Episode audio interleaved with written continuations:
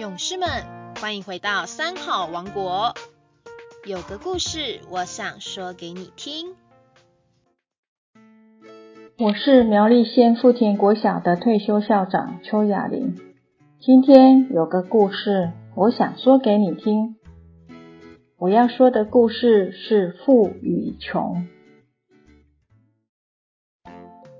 有一位很有钱的父亲。为了让儿子知道什么叫做穷，于是和家人带着儿子到乡下的农村去参观，并且让儿子实地体会穷人的生活。他们在一个很穷的农家里住了两天。农家的孩子要负责喂养家畜，要负责训练帮忙农事的狗。傍晚的时候，为了节省自来水费，农家的孩子们。都到附近的小溪里洗澡。为了要省电费，晚上全家就聚在黑漆漆的院子里聊天。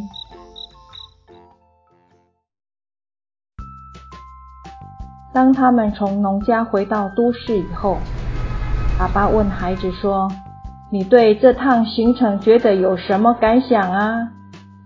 孩子说：“很好啊，爸爸。”爸爸问。你见识到穷人家到底有多穷了吧？是啊，孩子点点头。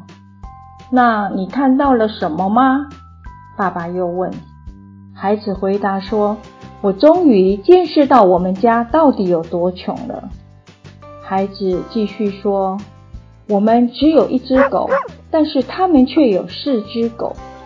那四只大狗在他们小孩的指挥之下。”又听话又懂事，当他们家的小孩好神气哦。嗯，而且我们只有一个游泳池，还是在花园中间，但是他们却有一整条溪流，没有尽头。他们每天都可以尽情的玩水仗，我们家却只有我一个人游泳。还有我们家的花园只有一排进口的路灯。可是他们却有满天的星星，他们每天晚上都可以聊天，聊得好高兴。可是我们家却没有人跟我聊天。我们家的空间只到前面的庭院，但是他们却有整个天地的空间。孩子做了个结论。孩子说完，父亲无言以对。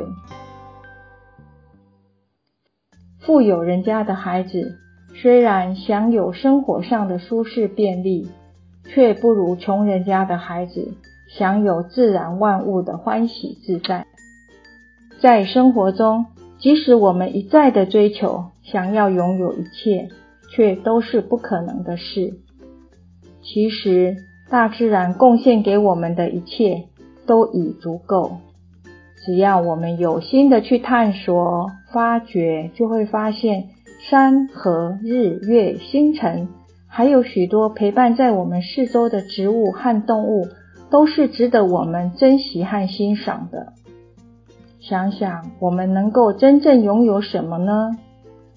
天地间的一切，都只是暂时借给我们享用的。用一颗享有的心，珍惜、感谢。一切因缘，生命的乐趣才能无穷无尽。故事到此结束，我们下周三见哦，拜拜。